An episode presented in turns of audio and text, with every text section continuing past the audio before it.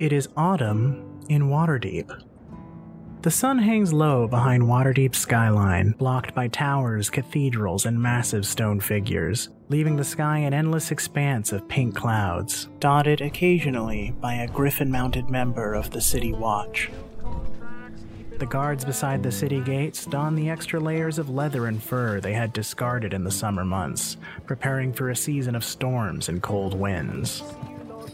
The human nobles who had spent the stretch abroad now return in droves, escorted by legions of servants and personal guard on horseback, caravans of farmers and common folk halting in the cold to let pass those more important than themselves in the eyes of the city.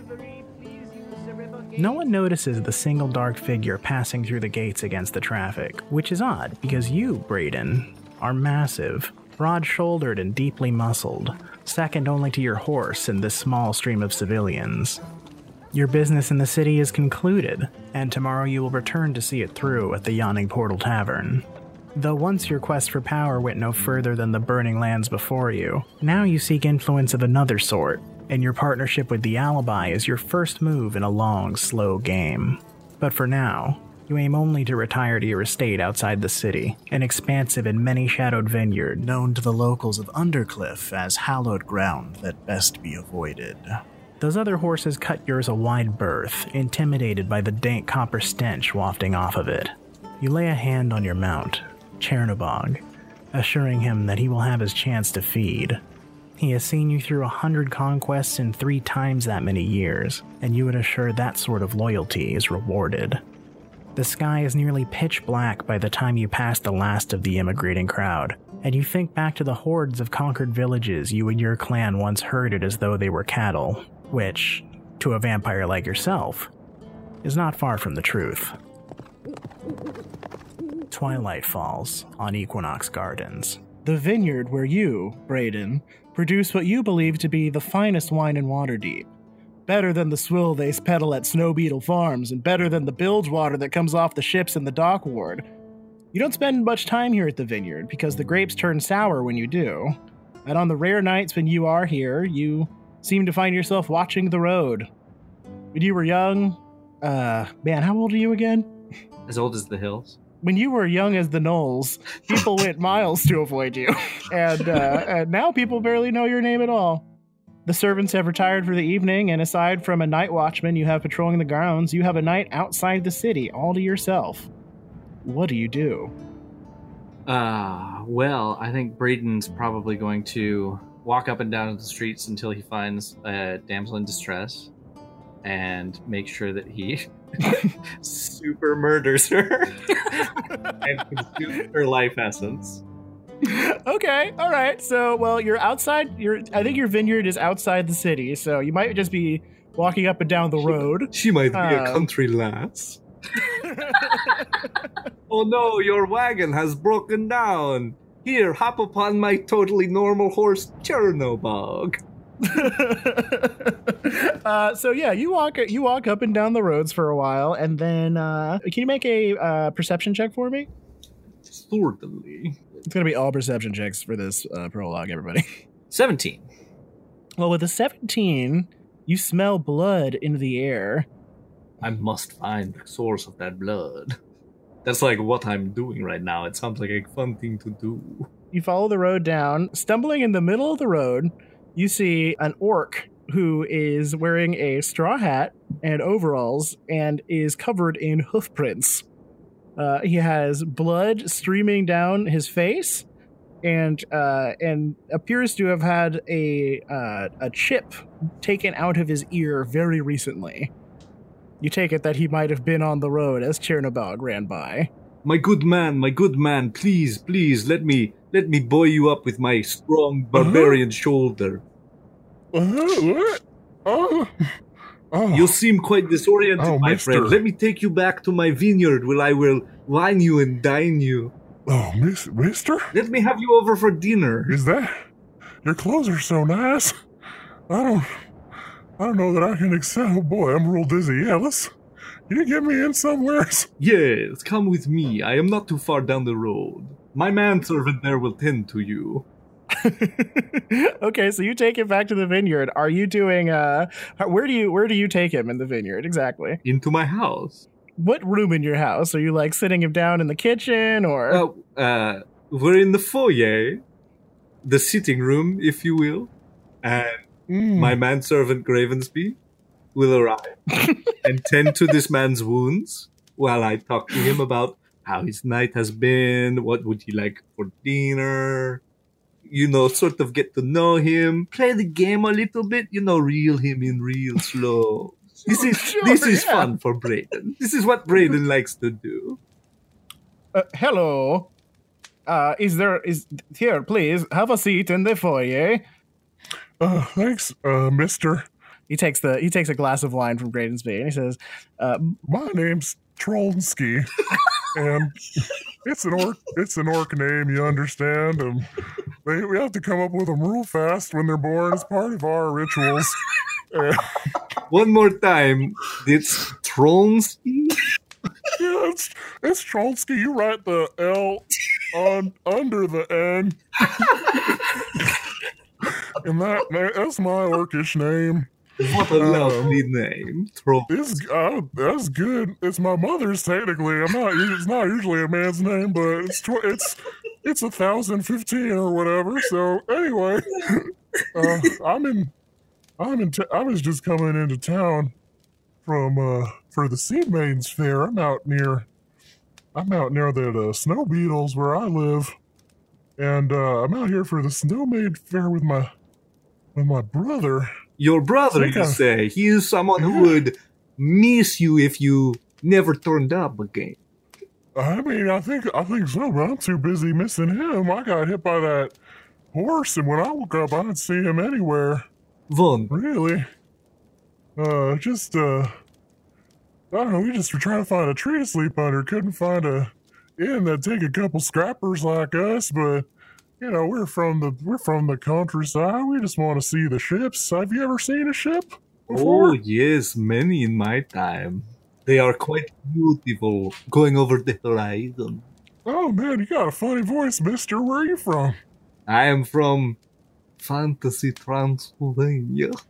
Sorry, uh, It sounds real Oh. good coming off the lips. oh yeah, my- I'm glad I decided to name it that.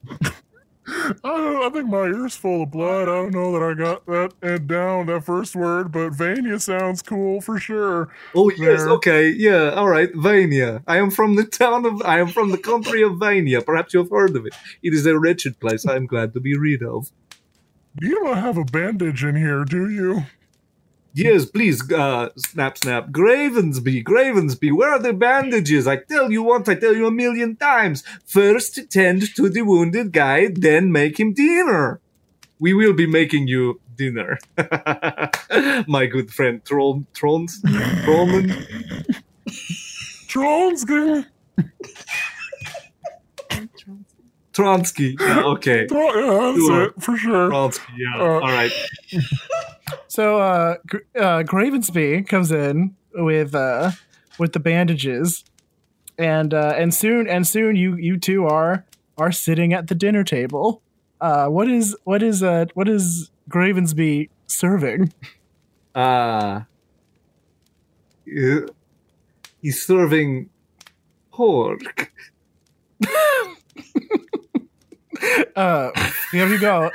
Here, uh, what, liver, pork liver, finely sliced, with uh, an aromatic cheese you can't quite place, and greens, mustard greens. the vineyard is closed, but you were lucky we had some things left over in the icebox. Here you go. And he lays out this impressive spread that you had in the icebox. I apologize, Tronsky. I, I will have Gravensby severely punished for feeding you from the icebox. Tronsky Tronsky looks amazed, like he's never seen this much food ever in his life. Ever, ever, ever.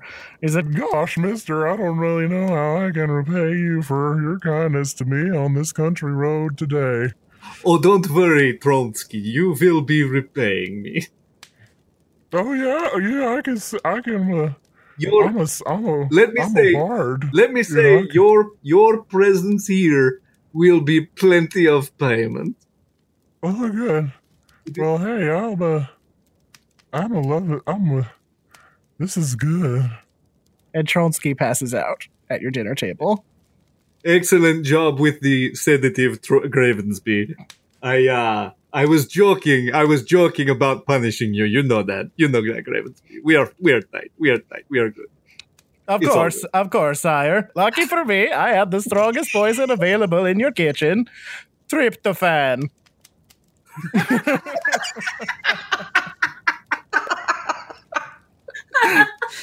Oh, Gravensby, you always crack me up.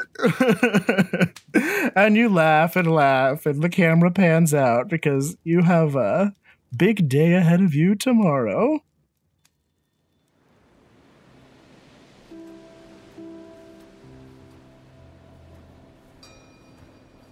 The full moon illuminates the dock ward, but just barely. Most of the street lamps have had their glass broken and their oil stolen, and the Guild of Chandlers and Lamplighters have only made half hearted attempts to repair them. Wandering this particular district after dark is officially discouraged by the City Watch, and as the tenements, warehouses, and chandleries that make up the dock ward don't typically keep signs up, those found wandering are an easy mark for pickpockets. But if you ask a local, the dock ward doesn't deserve its violent reputation. This is the home to the skilled, the hardworking, and as many discovered over this past summer, the city's most accomplished drinkers. But outside of your meetings with a handful of local businesses and a vodka filled night with a future business partner, you, Blitz, have had little time to enjoy this new city. Your vessel, Crown of Midas, suffered damage in the perilous journey from Calimport, which was wrought with arcane storms and snap decision making, including some decisions you've come to regret. You stare out at the dock ward from your quarters on the Crown of Midas, and on lonely nights like this one, you wonder if you're ready to live up to the name Avianosets. Can you describe the Crown of Midas? Uh, the Crown of Midas is Blitz's uh, ship, and it is uh, a little bit nicer than you'd expect for your average shipping vessel. Um, it's gilded, there's lots of gold accents, uh, but it is currently uh, broken right now. It, it needs some repairs from the long travel that uh, she went on to get to Waterdeep. So it still looks very impressive, but uh, uh, a skilled sailor would would see the, the issues going on. Suddenly, you hear a commotion upstairs, uh, but it, doesn't- it doesn't seem urgent, and you hear footsteps from above you. Bogazzo Avianosets climbs backwards down the steep and narrow staircase that winds into your room, his scales scraping the wall in a well worn pattern. I swear, big sister, the next hand I see reading on duty is spending a month in the bilge, a whole troop of children climbing the shrouds, and that leaf licker Livingstone beak deep in a new volo. I want to read it too, you know, but that's what galley duty is for. Are you keeping them in line? I mean, I'm trying to, but, you know, the captain is so soft these days. I just want them all to have fun while they were here. Though we do need to get more down to business. You want people to like you, Blitz, and I do not blame you for it, but that's not what the sea is for. Eh, I'm still learning. Blitz, are you alright? You look, uh, gross. Are you nervous? Um, I just, I am very nervous, Gustavo. I, uh, I'm nervous I'm not going to be able to secure these deals. I've never seen you not get anything you ever wanted. I'm sure it will be absolutely swimming tomorrow, you know? Taverns and handshakes and familiar pressure to live up to your family name. Are you not hype? No, I'm excited. I'm excited. I just, uh, I'm a little nervous, but you're right. I get everything I want, so why would this be any different? Hmm. I do not know. Do you want to go over your plan for tomorrow? Or the people you're meeting with? What do you know about them? I know he owns a vineyard, and uh, Zig talks very highly of him, so. Wait. Zig and Vineyard? You're not talking about, uh, Equinox Gardens, are you? Yes, that's the one. Have you heard anything about it? Blather, you're worrying me. Yeah, I just, I, you know, I hear the owner is, um, how do I put this? A child of the night? He's a prostitute? What do, what do you mean? I mean, you never know. If you get into business with a guy like that, you never know. The bottle might say Merlot, but you know, red is red. like, bl- oh, you mean a vampire? It's a thing? Get, get.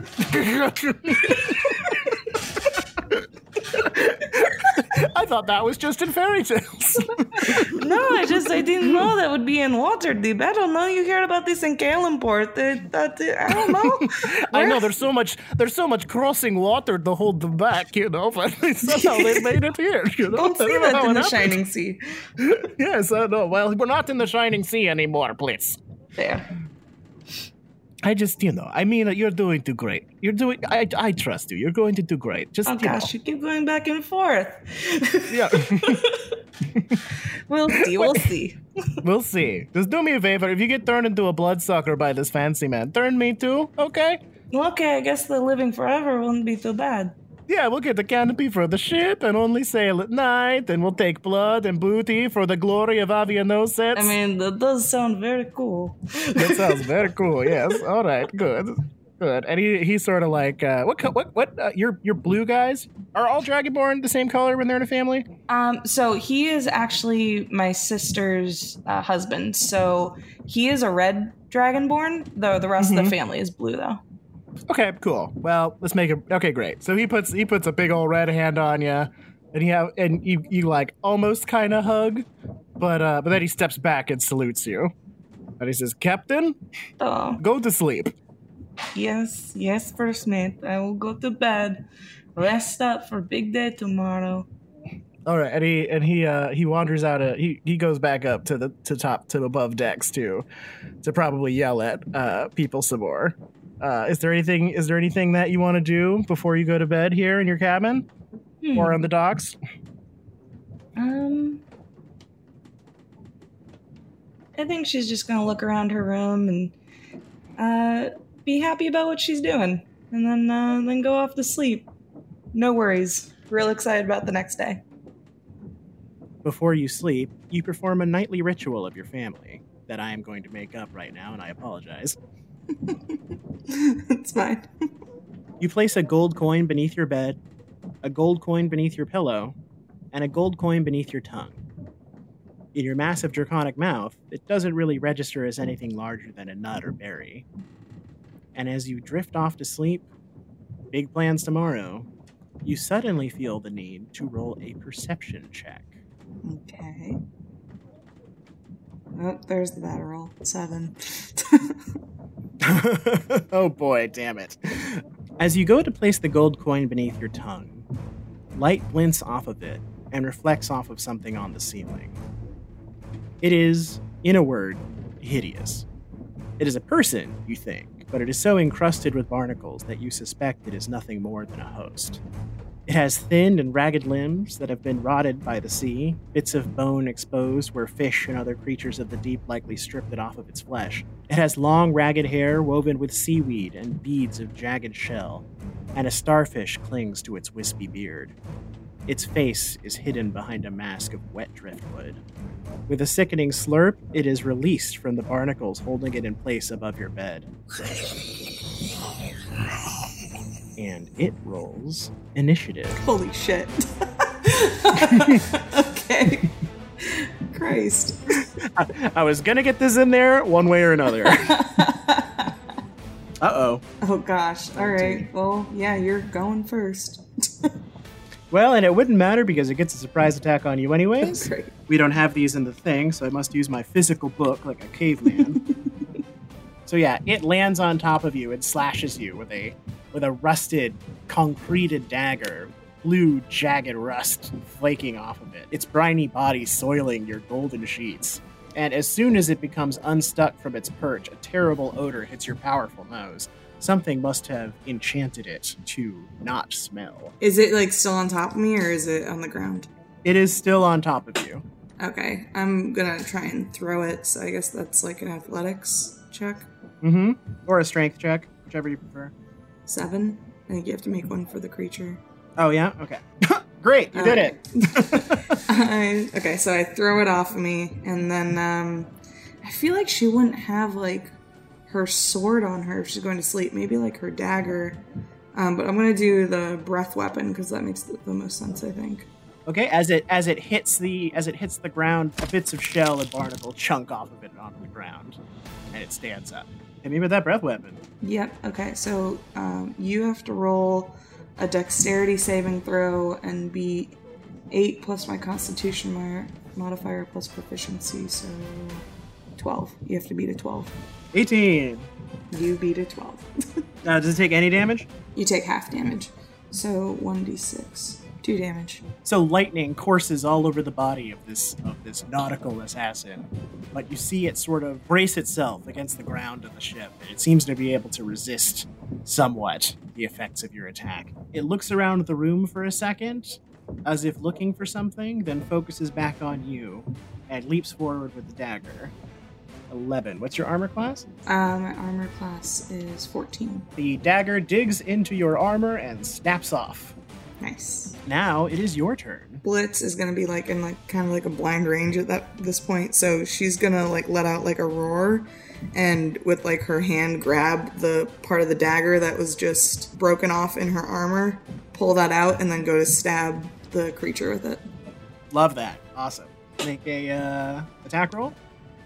22, Oh boy. Okay, great. Well, it hits. and then four damage. Also, I'm just letting you know her roar is like really loud, so if there's like a crew member around, they would probably be like, "What the fuck is that?" yeah. Do you want to describe your attack against the creature to me? Yeah, so she just um, looks at the dagger that was just embedded in her armor, which pisses her off because she really likes her fancy armor. and uh, she lets out a roar, grabs, you know, the broken off blade, pulls it out, and then just like jumps forward and plunges this thing into the neck of the the creature.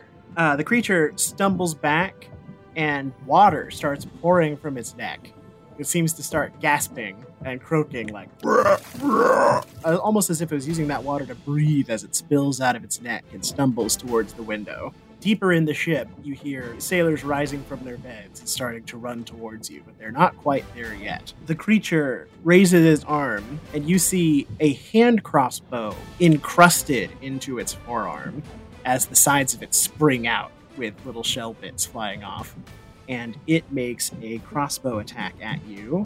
A 12. It doesn't hit, huh? Doesn't hit. Uh, so I'm gonna say Blitz probably like dodges out of the way. All right, Blitz rolls out of the way of the attack, and it is your turn. So she's like crouched on the ground right now after Mhm. dodging the attack, and she's just gonna like jump at this thing and uh, go to like grapple it, like one hand on the throat, um, the other hand on the arm that has the crossbow. okay, cool. Well, the the skin of the of the creature is wet and soft, and you feel your hand digging very easily into its body as you hold it around the neck in its struggles. And uh, it does not take much for the arm of the creature to snap off Ugh. and onto the ground, firing an extra crossbow bolt into a funny naval portrait you have hanging on the wall. It, it looks at you and starts batting at you with its free hand, but you can tell that it is on the edge here as it makes a basic attack against you. 17. Oof. Okay, that hits. That makes sense though, because I'm also like choking it. Yeah, so it so it rakes its hand across your eye or something, and you take four. All right, still alive. Got two HP left. All right, you're up. So I'm gonna say that that probably like you said it was a slash to the face. Mm-hmm. Okay, so she probably has like some blood streaming down her face now, and she's just she lets out another roar. Um, her teeth are bared. She is beyond pissed off. Um, she's gonna just squeeze the neck as hard as she can to try and kill it. Oh, that's bad. that's a two. Uh, so, uh, why don't you roll it with advantage because you do have it in a chokehold? that was worse. Woof. That was worse. that was worse. This is not working. Got a one and a two, folks. Oh, one and a two. So it it it struggles against your grip and pushes off of you. All of the flesh of its neck staying behind in your hand as it stumbles back now with a purely skeletal neck. Ew, this thing is creepy as hell, Donnie. Yeah, it's real gross. It looks around the room again as though searching for something and then turns its attention back to you. How far away is that crew? Oh, actually, good point. I totally forgot about the crew. So it stumbles back with no neck, and suddenly uh, the door bursts in, and you see, of all people, In his dragon turtle knit sweater, the only human on your crew, Livingstone. Oh, yay! Hypton! By Tiamat, what is that? Livingstone sees the creature stumbling around by the window with no neck. Thinking quickly, grabs a candlestick off of your desk and chucks it straight at the drowned assassin. Oh my god, that's adorable. Seven. It uh, it hits the drowned assassin and it stumbles back. Water pouring from another giant wound in its body. It looks down, distracted at its water. And Janelle, it is your turn again. Um, I'm gonna grab.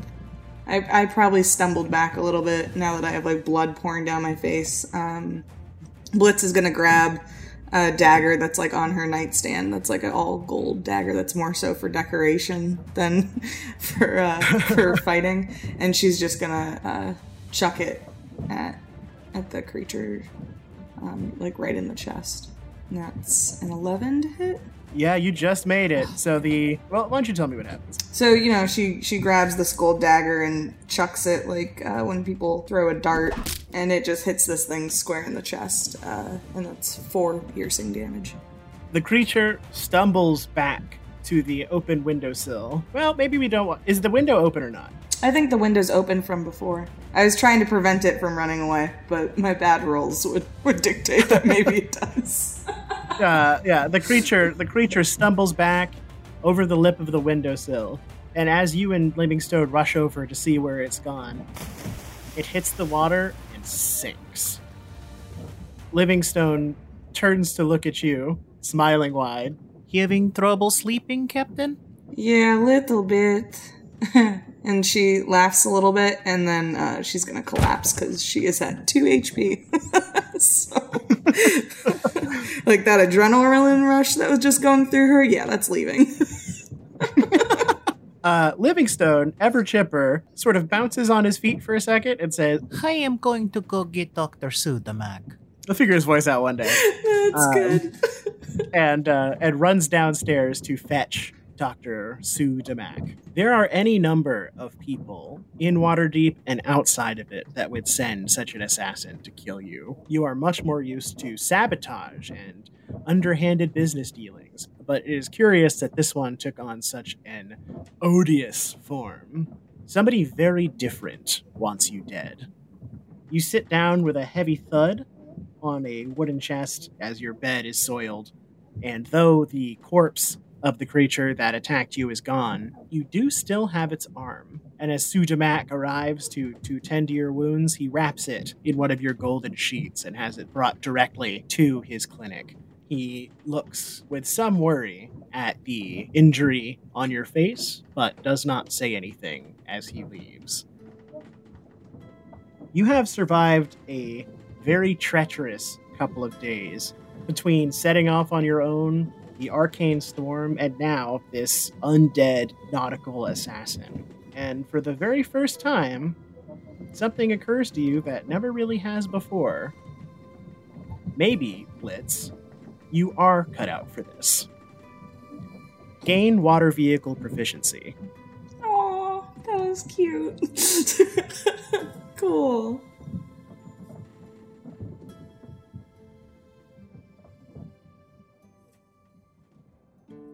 After hours of staring at your boots, you, Mizra, glance up to see the sun has finally started setting behind the massive city on the horizon. You pull the hood of your traveling cloak back for the first time all day, allowing your eyes to adjust to the familiar darkness creeping in around you. They said the surface world was bright, but every place you'd seen so far had at least offered shade.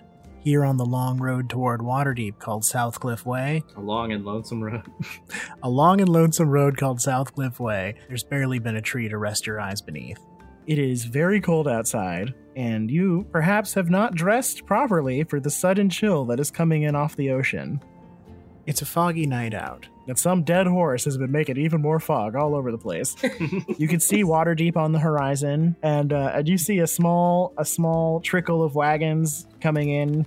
These uh, wagons are just flying right by you and not giving you any mind until one of them does, and a wagon pulls up over to the side of you, and a hatch opens in the top of it, and a young woman with blue skin and long ears pops out of the top of the wagon, and she says, Hello, weary traveller.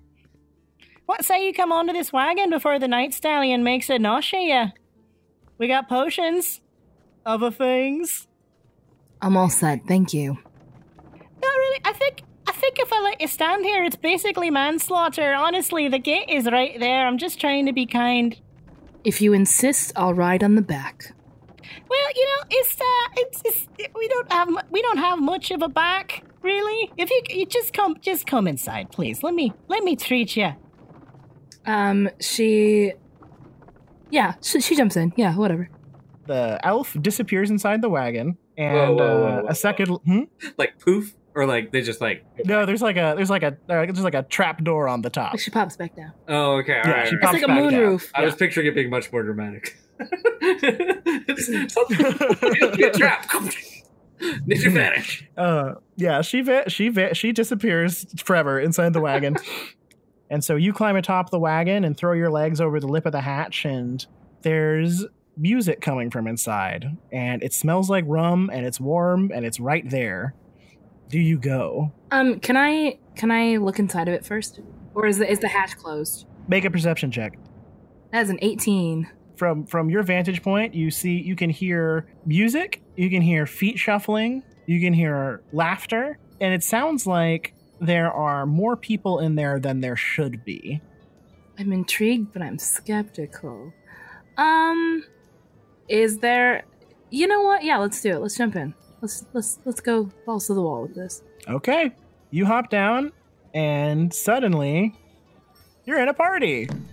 The room is larger than it should be for the small wagon you just hopped into, and around a dozen people from all corners of Faerun are uh, standing around and drinking and enjoying each other's company. There are uh, there are two tiefling having a debate with a dwarf in the corner, and it looks like it's becoming patiently heated and there's an elf wearing a crop tunic dancing drunkenly with a human who doesn't really look like he knows what to do there's uh, people playing games and laughing and some people are trying to stay invisible while they're making out Okay, just to make sure I have this right, it's a magical party bus. Yeah. yes yes that would, that would describe it very well yes it's a magical party bus so the uh, elf who you now see to be a drow uh, who who offered you the ride wanders over to her and she says um So, hi. What's your name? Um, Misra, you? Oh, I'm Kelsit. I'm from Baldur's Gate. I'm an artisan. Well, I'm an artisan's apprentice, but I think this whole guild thing is bullshit, and they don't get to tell me when I'm an artisan. What are you doing here in Waterdeep? Uh, I'm looking for work. Oh shit! What was I thinking? and she uh she grabs a bone mug off of a table and it's empty but she shakes it in her hand until it's suddenly frothing over with dark beer and then she hands it over to you Uh, cheers. So, what were you doing in Waterdeep? Um, trying to find an employer of sorts. An employer. Be wary, traveler. It's not like Baldur's Gate or Neverwinter in there. It's not like anywhere, except for what it's like everywhere. They don't like drow there, some of them. You're gonna be tempted to take a job here and there, but be very careful when you get them, because not all of these things are savory. She nods and just takes a big swig of the drink. You were out on the road there for a long time. Did it fucking suck? You look cold as hell. I get by it. A little bit of weather here and there doesn't tend to bother me much anymore. All the cold never bothered you anyway?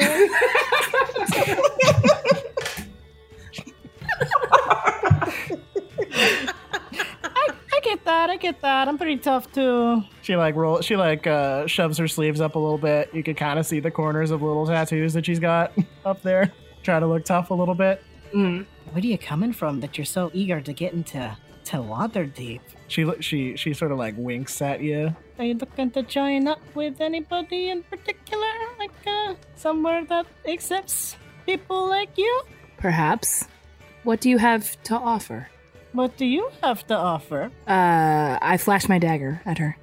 Oh, okay, It's all well, right, not hey, like, okay. Not like I'm gonna fight her. hey, no, party foul, party foul, okay. like it's in like the pocket of my pants, and so like I like I flip my thing back. oh, okay, good. Yeah, keep it in your pocket, please. Great, okay. I know a great deal, and I'm useful. Okay, cool, great. Well, useful is useful, isn't it? She takes out a little scrap of paper and she she writes something on it with her uh, magic finger, and um, and she hands it to you and she says, Uh, talk to Bonnie at the yawning portal and bring me up. Bonnie, you say? Yeah, Bonnie. You'll you'll you'll love her. Human girl, big curly hair. I will. You'll get along swimmingly. I can tell you're very friendly. Well, uh, thank you, Kelsit. I I do appreciate your hospitality. Uh, yeah, uh, yeah, yeah. Of course, of course. Oh, shot. Yeah. Oh, oh, sorry. I ha- somebody just opened a bottle over there, and I need to drink all of it. and she Hmm. she wanders off over to the other side of the wagon. Uh, is there anything else you want to do at this party? Um. No, I think she's just gonna get blitzed.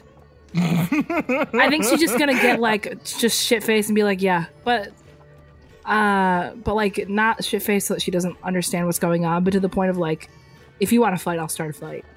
like like we all do in this circumstance where we suddenly find ourselves at a party and don't know anybody in particular uh, she drinks uh, she drinks a lot there's a wide variety of things available and a wide variety of people offering it to you and all kinds of ways to drink it you take shots and body shots regular shots there's a sword shot which is like a shot ski but on the scabbard of a sword Yeah, that's that's a favorite of Misra, the shot sword. you have uh, you have some of the local vintage, which has sort of a coppery taste to it.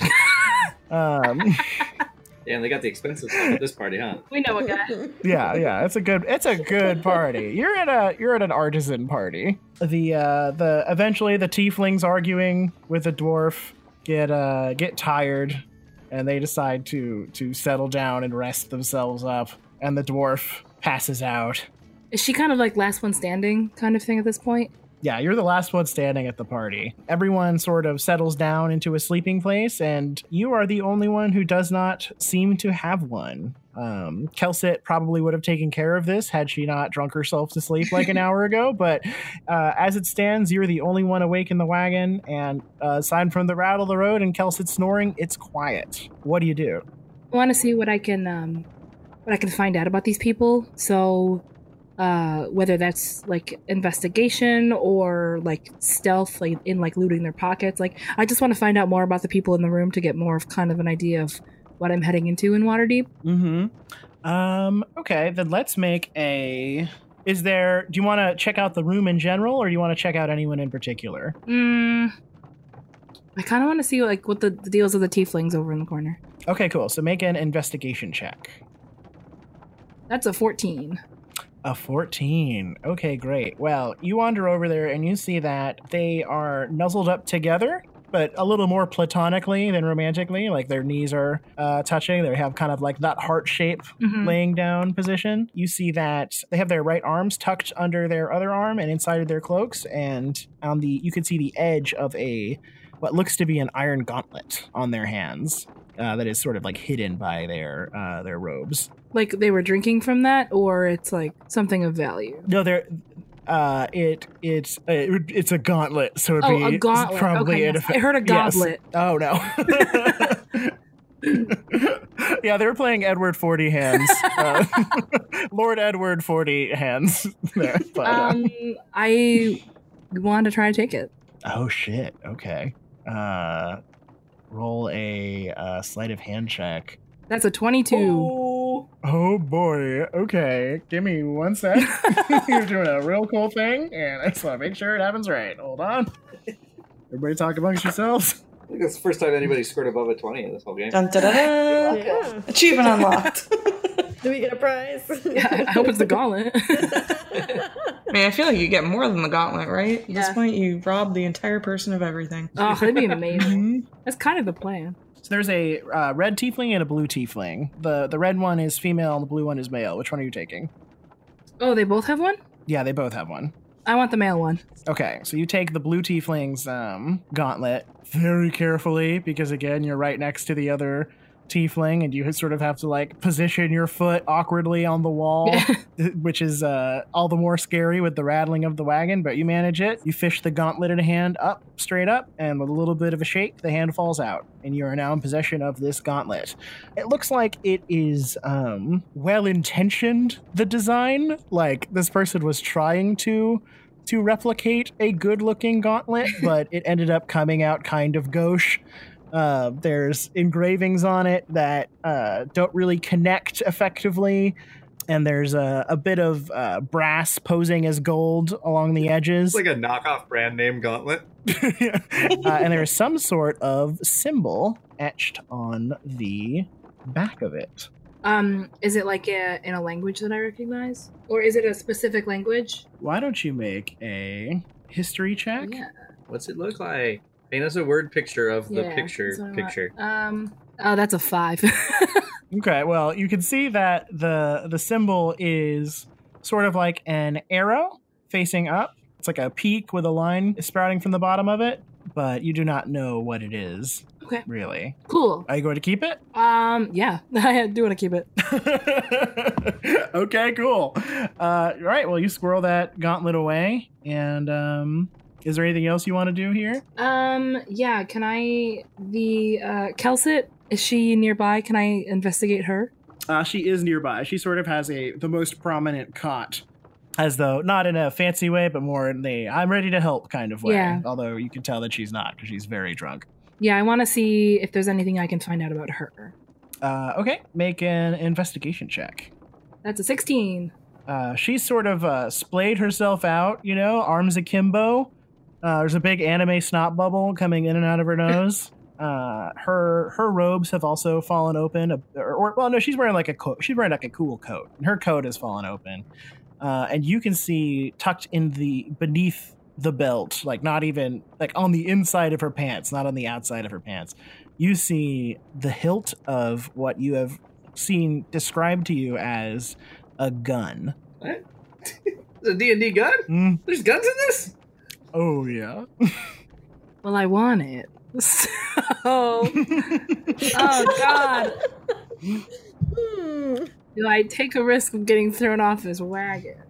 No, do you want to take it? Yeah. Do you want to go get the? I mean, do you wanna- did so good last time. Yeah, I'm gonna. Can I? Can I sleight of hand again? Can I try it? You sure can. All right, let's see what happens. That's no, that's a twelve.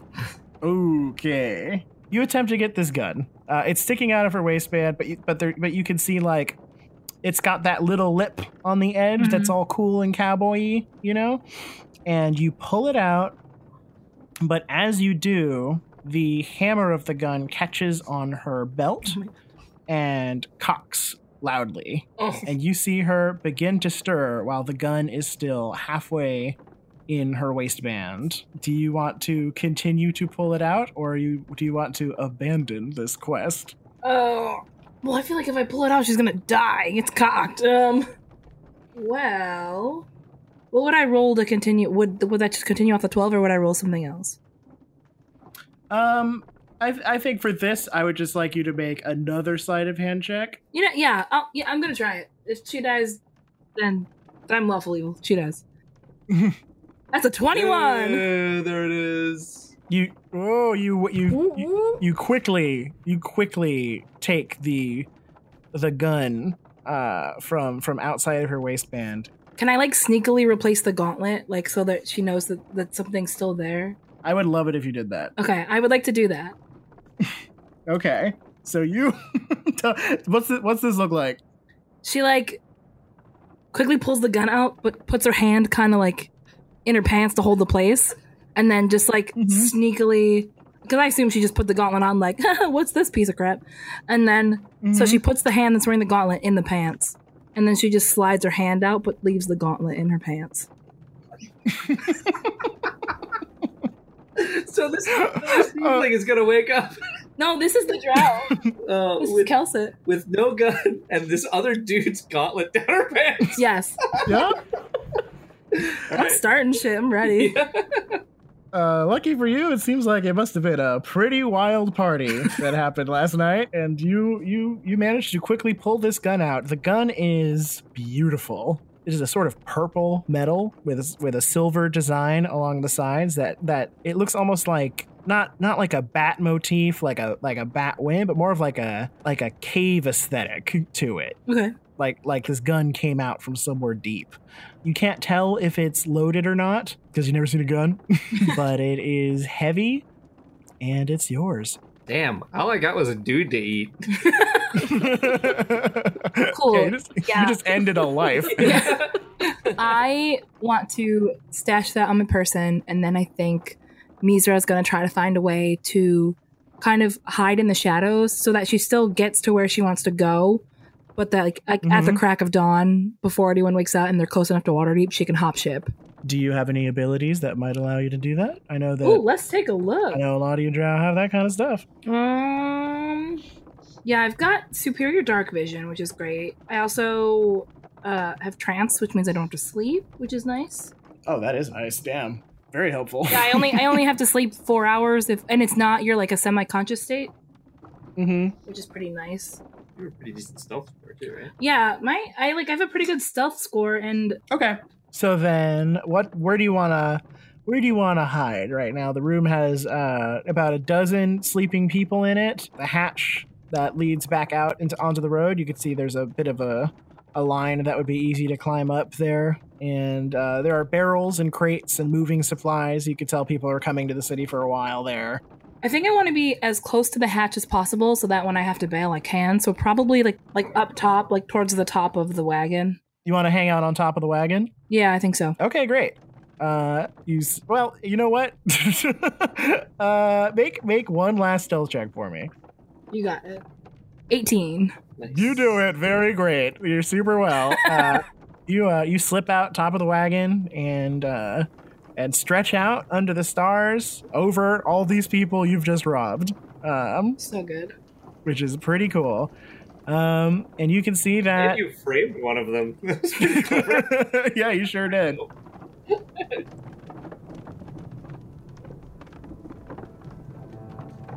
In the light of the full moon, you can see the city approaching on the horizon. Armored guards in green and gold tabards inspect wagons as they near the gates, and figures you assume to be magists wearing similarly styled purple robes scan crates and persons with wands and open palms. You'll have to slip off by then, distance yourself from the people you've robbed, and enter the city legitimately. For a moment, you wonder what they'll say about you. It isn't your job to make friends, especially when you don't know who the visions will tell you to target. But when a frigid wind rolls in from the Sea of Swords, you think a little warmth and hospitality might not be so bad after all. But no, the surface will not make you soft. You came here to work, and bounty hunting is a cold business. For the following season, you will be the knife in the pocket of Braden Stabiner. After that, well, you've got all of autumn to figure that out. Nothing will turn you back to Menzoberranzan. From now on, your only home is Waterdeep.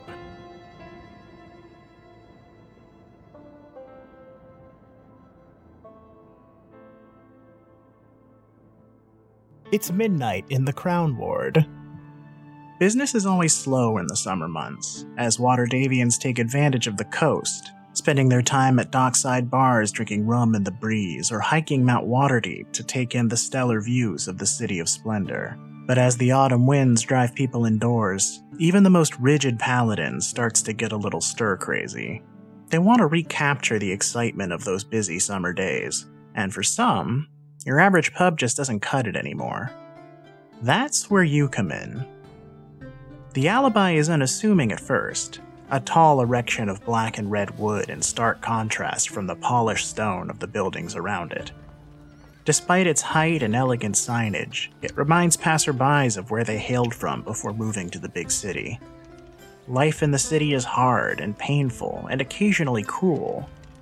But when someone steps through the doors of the alibi and someone takes them by the hand and pulls them through the heavy curtains that mute the overwhelming city outside, when they taste a drink they've never tasted and hear music that they'll hum for weeks, they belong to you already. You sit in your office, decorated sparsely and tastefully with furniture in shades of black, a statue of a bound figure on a pedestal behind you. On your desk is a bottle of dark red vintage, sent to you by a vampire who lives outside the city gates that wishes to do business with you, and you plan to meet tomorrow afternoon at a competing tavern in the castle ward. Though, a half elf woman with. What's those hair look like again? Uh, basically a mix between um, Hermione and Pearl from Steven Universe, but like very gothy because Okay. she must fit the decor.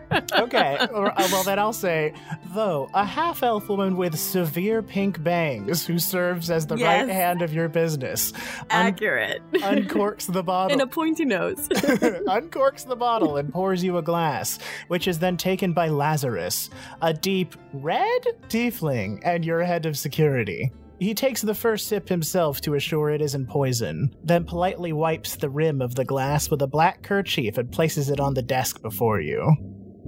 What do you do? I uh, take the take the glass, swish it around a bit, and take a sip. Very fancy. Mm. Uh, you take a sip. Make a constitution saving roll. Lazarus, what is this? Am I just getting drunk? Hold on. I rolled. Where is the chat? so I rolled a two. Oh boy, you um, good. This is gonna be good. Uh, you take a you take a sip of the you take a sip of the wine, and it's it's good. It's really good. It's throaty, if that's a word people use to describe wine, and um and uh and you, and you get fascinated by its blood red color, and you and you manage to down the whole glass very quickly, uh, which is which is not like you normally. Uh, and you have them pour you another glass and another and it's on your it's on your third glass that though steps forward and informs you that you might have a problem. Not with drinking. But um, but uh, she says um uh zig um so we might have an issue with our monthly inspection you know how normally we just have to deal with the Fellowship of Innkeepers? And Moriana is waiting for you downstairs, but someone might have caught wind of our partnership with Equinox Gardens because a representative from the Vintners, Distillers, and Brewers Guild is here and well, and he looks uh, holy? I so loathe surprises. Um, Zig is going to get up, then sit back down. well, Say a little prayer to Leviathar that they have reliable staff and try again. Lazarus Lazarus sort of hovers his hands a little bit just to steady you, just in case, um, and says, um, uh, "Enjoy the wine, Zig." yes, it's very good. Maybe the best I've ever had. We need to do business with Equinox, Hmm. which means we need to deal with what's at the door. Lazarus, put this somewhere it won't be found. Excellent. He takes the bottle. Is that um all the Equinox Garden wine that was sent over? We do have a case downstairs, um, behind the bar. Uh, i- i- are you requesting it? You do have a meeting coming up. No. I'm just checking. For later. Of course. And so, uh, so, uh, uh, sort, sort, of, sort of assumes her formal posture and leads you out the door. And uh, as as you're walking through the hallways, she she she pulls out a clipboard and sort of lists points to doors as you walk by, and she says, um, "The Grout Hollow clan is in 31." Mountain Lord Urgle is in 6A, and there's 22 minutes left in the Balehood Brotherhood's brothering ritual. So see what you could do to keep things on the down low. I'm sure you'll handle it fine, but um uh, she and she sort of like looks looks over her shoulder at you as you miss a step and she says, "I'm sure you'll handle it fine." Yes. Uh, you I'll ha- be fine. oh boy. uh, you head downstairs, and uh, the lounge is packed with more people here than you've seen in months. A green skinned tiefling with red horns sings on the stage to an adoring audience. The Sea Maidens Fair always brings in a crowd. And as you approach the bar, you see an older, voluptuous elf with a very slight shine to their olive skin. Her white gray hair is done up with silver roses, and her long neck is completely wrapped in fine white pearls. She's wearing a shrug of golden fur and an emerald dress with a plunging neckline. She's leaning severely over the bar as a blushing bartender pours her a glass of dark red wine. You recognize her as Moriana, a fellow Eladrin elf and a guild representative for the Fellowship of Innkeepers, who has been brushing your crimes under the rug for some time. It's a business relationship, and you do bribe her, but you two are quite close, so the bribes are mostly favors instead of coin. And she looks over at you and she says, um, Zig, you vision! It has been too long! Come here and hug your Auntie Moriana. Moriana! Yes, it has been too long. We must stop meeting only under professional circumstances. Uh, Zig approaches and hugs her uh, a lot more warmly than they usually would. Oh, I agree. Uh, woof. Especially judging by your smell, I did not realize you were such a party animal. Well, I just came uh, into possession of some wine that you must try. But maybe later. Tell me, is this the wine I've heard so much of? Equinox Gardens, huh? Have you partnered with that strapping nightmare? Maybe. I'll never tell. You'll just have to come by later as my friend and honored guest to find out. I certainly will. Uh, now, and she sort of looks nervously over her shoulder and leans in conspiratorially, and she says, um, We have heard some concerning reports that uh, something untoward might be going on here at the Alibi, and of course I trust you. You know I trust you, Zig. But this business with the Zhentarim and the Xanathar and Bregan D'aerthe, the guilds, not me, the guilds just want to make sure that you aren't hiding anything politically disadvantageous. They have grown paranoid. As politicians tend to do every few years. Of course, there is nothing untoward here. I welcome you to come in, look around to your satisfaction.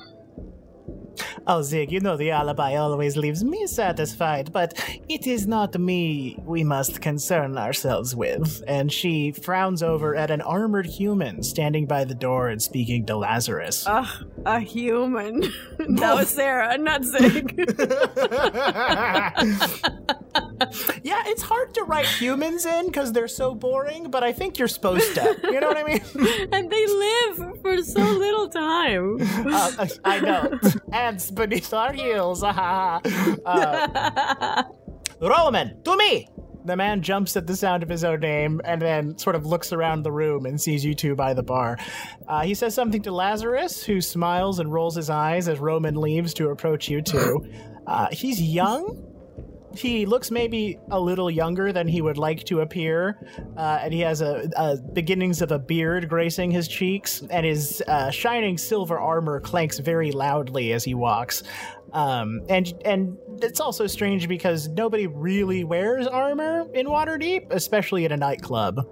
Uh, and he approaches Moriana and he says, "Master Moriana," and he turns to you uh, with a hand on the sword that's hanging from his belt that Lazarus is staring at, and he says, Great. Is this your establishment? Wait, I just did Moriana again. Is this your establishment? Yes. Yes, it is. Welcome to the alibi. Hmm. How can I help you? I'm Officer Roman with the V with the VDB. It's a pleasure to make your acquaintance. And he holds out his big armored hand. Uh, Zig uh, takes him takes a second, not so much in hesitation, but in like, okay, I guess I guess I'm going to do this, and uh, shakes. it makes a, it's really loud his hand, and it kind of pinches your hand Yeah. a little bit. Um, and you can yeah, see, and- can't wait to get his ba- their their hand back. and as as he's shaking your hand, he also sort of takes note of your lean and takes a, a hard smell Um, and he says, um, Yes, I have heard grave rumors about this place, and I am here to root out the darkness before we are all swallowed by Avernus. Waterdeep is a city of laws, and I do not care who you are or who you know, you are not above the code legal. I'll need to inspect your lodging, your cellar, and your employee hygiene. Well, sir, I, of course, would never run an establishment that wouldn't fit those criteria, but before we get on with the inspection, I think it's only right that you tell me exactly what you have heard that brought you here, because if people are saying these things, then I might have a bigger problem than just a few dissatis- dissatisfied customers. So if you don't mind, talk to me. The details of my inquisition are, of course, classified with the VDB, but I can tell you that there have been rumors that you endorse any any number of things from ex, uh, imported exotic cuisine to uh, figures of the night to uh, the cover up and endorsement and dissection of murder and murder victims. Okay, wow. Wow, I am. Zig looks over at Moriana. I am offended that people are saying these things about me. This is outrageous. I am offended on your behalf, Roman. How rude can you possibly be? You come into their house and you think you can just level these accusations at you. Zig, you will have to cooperate, however, because this is guild law, unfortunately. Of course, I am going to cooperate. I just have uh, one more question. What does the guild have a- against exotic cuisine? Do we not like good things anymore? No, we love good things, but uh, the consumption of, shall we say, defeated parties is not something that we can allow to happen here in Waterdeep. Ah, of course. Now I see where you're coming from. Well, I assure you, nothing of the sort is happening here. Uh, let's begin with a tour of the main floor. Would that be acceptable? Yes, I'd like to uh, make my rounds of the place, certainly. And, and uh, he sort of takes off ahead of you without sort of waiting for your hand waving and begins to inspect around the room. Uh, well, he just rolled a nine investigation, and so and Lovely. so he's taking I love in- it. he's taking in the scenery, and he's sort of getting clues that maybe people are like too drunk here, but he ha- but he's not seeing anything that maybe you don't uh, want him to see. As Mhm. one of your men of the evening uh, quickly closes a curtain without his noticing. Okay. Well, I can see that you're doing well for yourself here. We try to accommodate our clients and make them comfortable. It's it's what we do. We're here to serve. Ah, yes, quite. Um, now, if you could show me to your, uh, as to your lodgings. This is registered under the Innkeepers Guild, after all. Of course. Um, okay. Hold on. Mm-hmm. I need to think. mm-hmm, mm-hmm. In in order to get to um Are you trying to remember the layout of the alibi? yeah. Well, what I'm trying to gauge and what I'm trying to decide if if I can just take him to a couple empty rooms and be like, "Yes, here it is."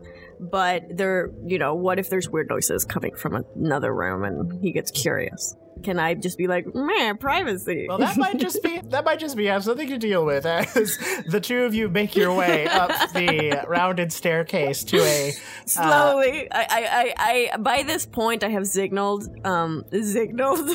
You've signaled. Um, so that's exclusively how Zig will use message and sending from now on. Great. um, to um Lazarus to keep up with the paladin with Roman. Mm-hmm. Um, and you know, so we, you know, keep an eye on him and keep him out of too much trouble. Um, okay, yeah. So we're going up the the staircase. Um, and Yeah, and uh, and though is though so Lazarus is falling behind, sort of like trying to make masculine small talk with Roman, uh, who's Uh-huh. sort, who might be bloviating a little bit. Back to Lazarus, and Tho is sort of rushing ahead hurriedly, sort of like looking left and right at every door that you have, um, Mm-hmm. and uh, and now he's going to make another investigation check. Please fail. Hey, I hope he fails, huh? Yeah. A six. Thank you, Leviatar. Thank you so much. I love you so much. so uh so as roman as roman reaches the the uh the doors to your lodging floor a door flies open and a woman steps out and bumps right into him she is not nude it doesn't she does not exude that anything might be coming from the room that she had just left but uh roman uh, uh, immediately upon making contact with her and at sort of regaining his, his senses, uh, blushes deeply at the at the at the elven woman standing before him, uh, and she says, um, "Well, aren't you a tall glass of blonde? Everything all right here, Zig?" I think so, but I don't know. Maybe he would like to get to know you. You are a regular here, right? Wink, wink. Oh yes, of course. I've I've just never seen a man in such shining armor walking through this establishment. Excuse, excuse, excuse, excuse, excuse me. And he, I'm on, on official VDB uh, business. Zig, uh, shout, Zig, okay. And he sort of rushes through the whole room and doesn't go through any of the doors.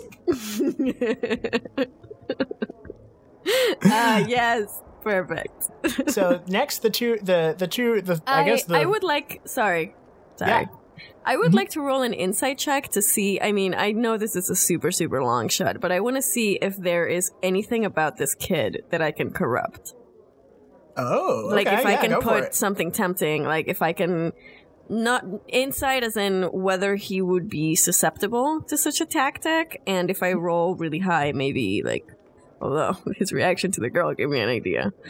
Mhm. Uh, I'm gonna into roll- that. I got rolled a nine, so nothing happens. roll, with, roll with advantage. Oh, okay. Because he is currently disabled. 11, so nothing happens. uh, yeah, you basic you basically know what you already know that he seems very shy around the opposite sex, um, and seemed Mhm. uh, particularly shy around this elven woman. Um, perhaps as a uh, sort of conservative seeming guy in Waterdeep, maybe he hasn't had a lot of Mhm. experience with uh, interacting with uh, the more elegant races. yeah. Okay. Okay, I'll take it. Um, so the uh, the bunch of you come across your office, which is marked by I've just decided a big gaudy Z that is on the front of your door. You can take that down later. Yes. Maybe it, maybe it was a, a gift from though that you haven't had the heart to remove, but um, No, I, I love it. I love it. um, and and he uh, sort of like stares at the door for a little too long, seeming to regain his composure, and turns back, his face still a little red, and he says, um, "Is this your office?" What gave it away? Quite. and Moriana says, and then sort of gives you a look, like, "Hey, play this good." um, and um, and th- and uh, Tho uh, rushes ahead and says, "Let me just get that door for you." And she opens it and immediately slams it inside. And uh, I'm gonna need you to make a, uh, I guess a deception check for Tho. Okay. Uh, I, I'm just gonna use my own stats. Is that okay? Yeah, yeah, Since yeah, yeah, they're yeah, My dudes. Definitely. Ah, I love Tho Oh. so much. That's a 20. Not a nat 20, but I'll take it. so he so roman comes up to the door and he tries to turn the handle but it seems to be like jammed a little bit um and he turns it again and again uh unaware of the special turning procedure you definitely have to open your own office door um and there's some amount of amount of clattering coming from inside um and he says excuse me I, excuse me and from inside you hear those saying Oh, I'm so that door is so tricky. And Lazarus steps forward and says, Allow me. And opens the door with the special turn. Uh, and as the door opens, your room, your office is boring. There is a shaggy rug on the ground with uh, several um, several sort of standard issue looking tables scattered around the room, not arranged particularly well. Um, there's a uh, there's like a cork board. What would a cork board? I guess they have cork. there's a cork board in, Yeah. on your wall that has uh, sort of papers that are just advertising like um, alibi bake off and um, and employee of the month Melifor and things like that. It's very mundane looking things. Um, there is a uh, there is a statue of um, uh, Laeral Silverhand, the Open Lord of Waterdeep, that is uh, patriotically placed behind your desk. And there's a big like glass carafe on your desk that, uh, as he inspects it, is full of water. And he turns to you and he says, um, "Sir, uh, this this this is your office." Yes, well, I don't know what you were expecting, and while I do like to portray that everything here is glamorous and luxurious, there is a very mundane and boring part to running any establishment. And I guess this is just where the magic happens. I hope it's not too disappointing. As you as you say, at where the magic happens, uh, Tho winks at you from behind Roman knowingly, and Moriana says, "This is a business, Roman. How many times do I have to tell you? The glamour, the theatrics, they end at the door." And he sa- and he um, sort of like looks a little disappointed, and Ed nods and says, "Of of course, of course. Um, perhaps we've been too judgmental." about some of these rumors, but certainly I will need to see your cellar if you plan to install shall uh, an, an extensive amount of wine here. I must see how you store your alcohol. Of course. Gladly. I'm gonna take him the long way around to give Tho some time. okay, definitely. Uh, yeah, and Lazarus sort of like bows and slips out of one of the curtains uh, Mhm. at the at the edge of the illusion that um, Tho has concocted. Uh, as you take him back out the door, and uh, what do- what do we see on the way down to the basement here? What what sort of mundane things are you pointing out? uh, the wallpaper. Character voice, man. You're drunk. This is what the people want. Um, yes. So this is actually the original wallpaper from when I originally purchased the establishment. Yes. I know it's not very Mhm. pretty I see. or provides any particular ambience, but I just Yes. I can't seem to bring myself to take it down. What would you do, Officer Roman? Would you recommend I finally replace it? I'm just so torn. Uh, the the um, he catches sight of the elven woman again as you guys pass by. Oh, and I was gonna go little knock on her door. uh, and and you guys are approaching her slowly, and he says, um, "I think uh, the damask the damask pattern in here is nice. Of course, you might you might try a um more geometric, rigid pattern. Hello, ma'am." And she uh, sort of waves at him as he passes by again. Uh, is there something you wanted Um, to do with as her? we're as we're passing her, no, yeah, as we're passing her, I'm going to uh sort of loop my arm around her. She's dressed, right? Yeah, she's super dressed. Super dressed. Okay. She's wear yeah, she's she's wearing like um let's say she's wearing like a uh, like a tunic of uh, embroidered uh blue fabric Oh, fantastic. that has like a high collar on it right up to her neck and she's got um kind of like a green hair that shimmers as she walks. Beautiful. Do we have a name for her? Can I just make something up? Yeah. I'm feeling like Hilda or something like that. Oh, I like Hilda. Okay.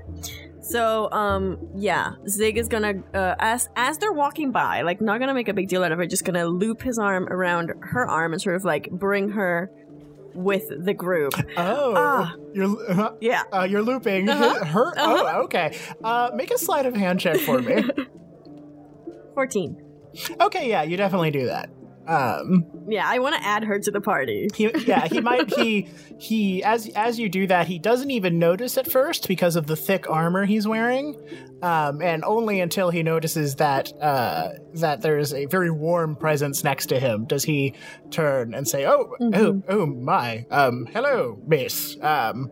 Oh, if it ain't my paladin, how you doing tonight? You uh, you giving him the tour, Zig? I am, and you know, he was just telling me that he really thinks the patterns on this wallpaper merit keeping it, and I just thought, this seems like a guy who really knows his stuff. He just, I just, I have to get you two acquainted, Hilda. You're, I always see you around here, you always seem to be in search of someone special, and I know that it's unorthodox, but please just let me introduce you.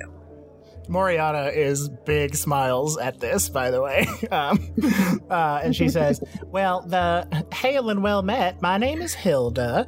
I'm from outside of town at the Underhill. Uh, work on the magic farms. Uh, and, uh, and I tell you, I just love a man in giant uniform. Uh, y- yes, of course. Um, my name is Roman Jeremond. I'm with the um, the the Vintners, Distillers, and Brewers Guild, and I've uh, uh, come to root root out the evil of wa- water. Well, root out the evil of wa- Waterdeep. Um, uh, and uh, I think for this, Roman has a disadvantage on uh, his investigation checks. While um, Wonderful. while Hilda's around, and so um, the bunch of you do make your way uh, back down the stairs and towards the cellars, where um, there are.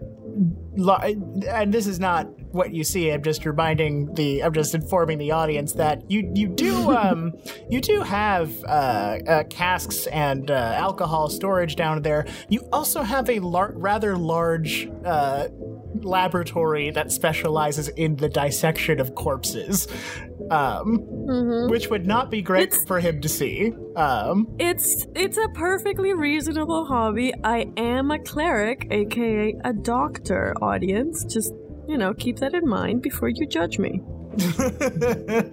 yes, um, and uh, and so so the, you guys begin to make your way. You open you open the door to the basement stairs, and immediately it becomes uh, a little more dungeon esque. The stairs are stone and dark, and are lit with uh, continual flame spells. Um, as you descend down into the uh, basement, where you know Melifor is typically hard at work. Mm-hmm. Is there anything you want to do here? Send a message or make a distraction or rush ahead or Um, I'm going to uh attempt a distraction by uh bumping Hilda into him, and just I, at this point, it's partly for amusement and partly for. uh great, I love it. Okay, so let's make a uh gosh. Let's okay. Uh for the sake of whatever, let's call it a uh persuasion check. Okay. Nine. Not Not great. Not yeah. Uh, so Hilda Hilda brushes you bump hit you bump bump him or her. I bump her to try and get her to bump into him. Okay, you bump her, and it and she does bump into him, but it sort of causes him to uh, to lose a step on the stairs. Uh, and seems a, a little mad, and uh, it says, uh, Ex- "Excuse me, um, it's." It's been uh, lovely meeting you, Hilda, but I'm on official business. Um, and uh, I, uh, excuse me. And he sort of rushes ahead a little bit towards the uh, Okay. towards the lab here. Um, all right. I'm going to uh, signal uh Mhm. Melifor and warn her that he's coming. Uh, and I had originally made Melifor Southern, but I just used that up on Hilda. so, uh. Oh. hmm. Okay, I got it. Okay. Um. And what are you gonna say to Melifor? Oh, she says, uh, yes? Is there something I can do for you, Zeke? I'm hard at work on the corpses down here. You've got some real fresh orc. um, I'm going to say, uh, you have a paladin virgin heading your way doing inspections. Oh, uh, oh, mm, oh, well, damn. Uh, and uh, and you guys reach the door, and I would like you to make a deception check. All right. I love I love my entire Ugh. staff. They're the best. 19. Ugh. Okay. Uh, you guys, you you open. Don't you be open so the hev- disappointed, DM. no, no, I'm, I'm glad. I'm glad. You know I don't like conflict. uh, so, um, so you open the big heavy door, which opens with like a creak kind of noise that I'm definitely not going to edit in later, anyways. Uh, and it, and so the room is uh, dark and dank with low ceilings and like it's lit by um, hanging candles that sort of swing even though there's no wind anywhere. And um, there are about a dozen uh, stone slabs in here. Um, and each one of them has a sleeping child on it um, and, like an uh, actual sleeping child or like a sculpted sleeping child? Uh, as as as far as you can tell, it's an actual child. Um, and um, inside you see a pale a pale firbolg. Uh, with sort of uh, a severe and electrically colored haircut, as is the custom inside the alibi. Uh, and they're wearing um, sort of like a dirty leather smock and big gloves and uh, tiny little glasses. Um, and they turn to look at you all and they hold up a finger and they say, Shh, the orphans are sleeping. Oh my god, this is amazing. and Roman turns to you with a cocked eye and he says, Orphans? Yes, I.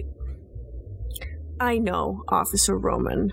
I have not applied for a permit for minors, but they came to us yesterday, scared, and I simply could not turn them away. I'm just waiting for them to recover their strength before I bring them to the authorities and the actual orphanages in the city. I just thought having the means and in the state that we found them, I just wanted to give them a day or so to collect their strength and, you know, get their bearings before passing them on to a, honestly, somewhat barbaric system that we have going on.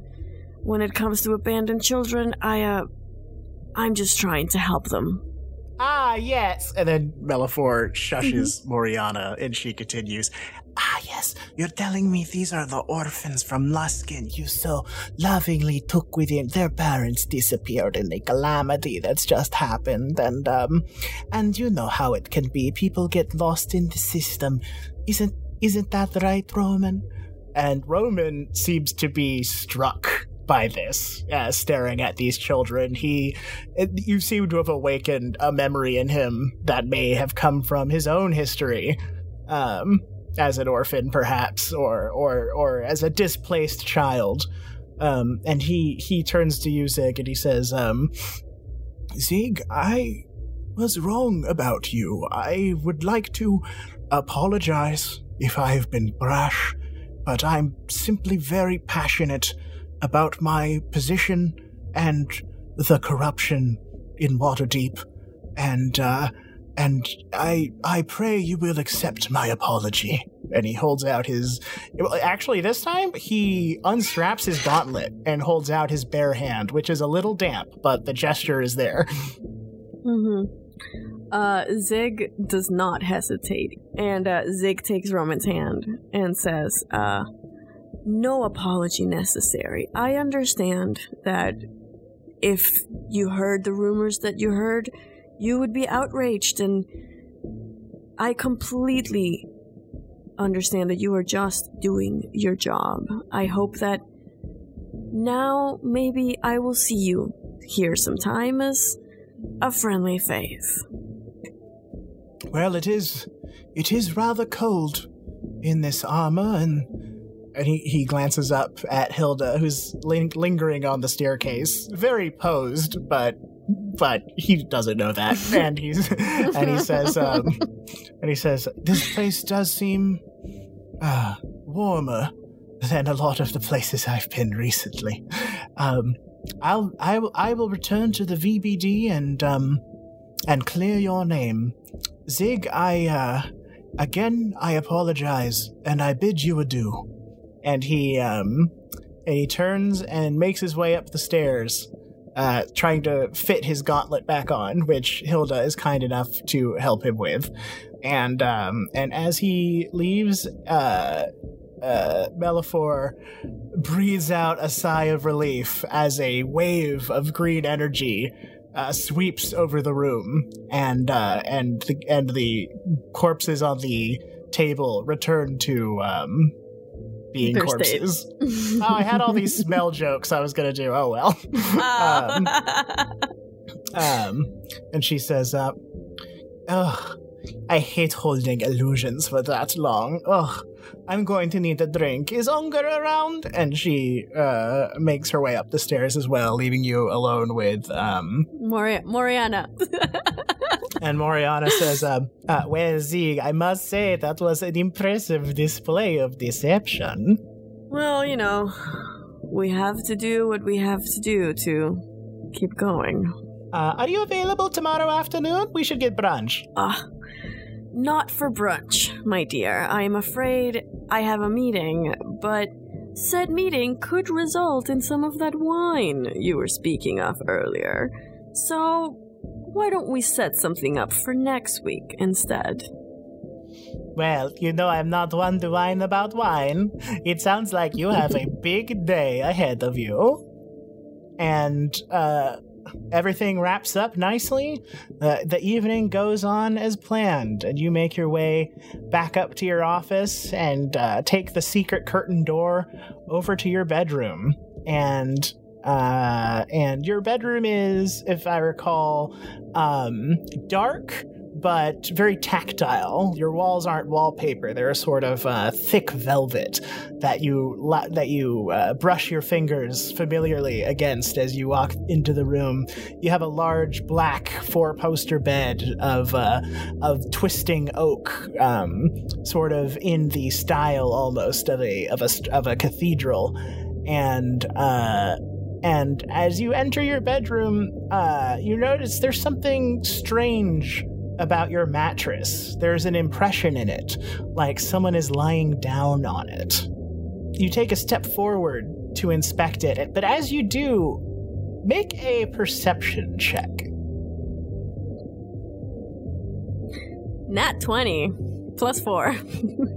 just just just as just before you're about to step forward you you feel a pressure almost on the bottom of your boot and you lift it up to see a nail uh, is pointing upwards in your floorboard uh, which is something that happens to you periodically as you as you walk through the alibi um, as almost as though someone is trying to send you a message but sort of a joking message and uh, Hmm. as you look up, you see that the indent in your bed is gone, and in its place there is a long, dark box with a sheen to it.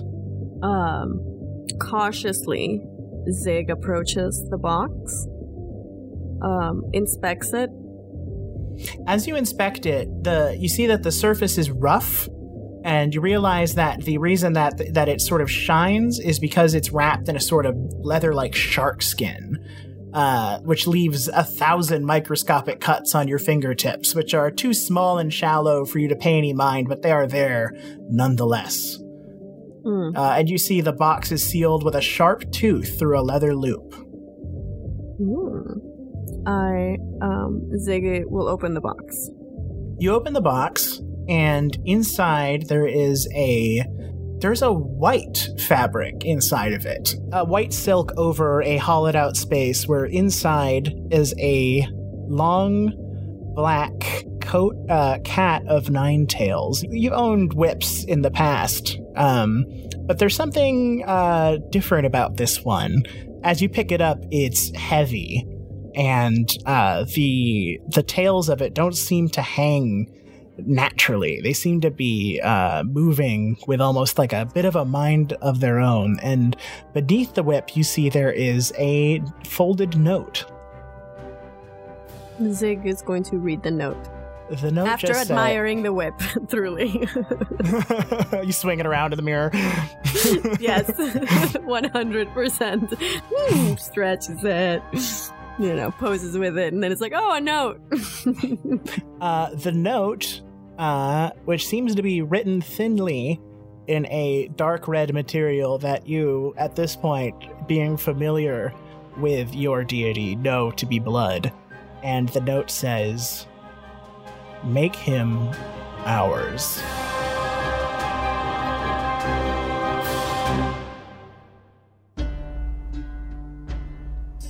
This has been Abandoned Quest, a production of Sea Monsters, etc., featuring Mike Allen as Braden Stabiner, Janelle Lawson as Blitz Avianosets, Sarah Nagel as Zig, and Carlina Manzi as Visra Tiston. Album and player character artwork by Gem, who you can find on Instagram at Made Fetish. Music and Foley by Tabletop Audio, Kevin MacLeod, Alan Gray, and Marco Baloney. We know there's a lot of RPG podcasts out there, so thank you for trying ours. We will be releasing once a month because scheduling any more than that was absolutely wild, and we've already got several episodes ready to go. So if you're interested in following the adventures of Braden, Mizra, Blitz, and Zig, maybe subscribe and leave a review. Please, we'd love that. Please do that. Thank you. You can follow us on Instagram at Abandoned Podquest, and we are a very small production, so if you want to get involved, please don't hesitate to reach out.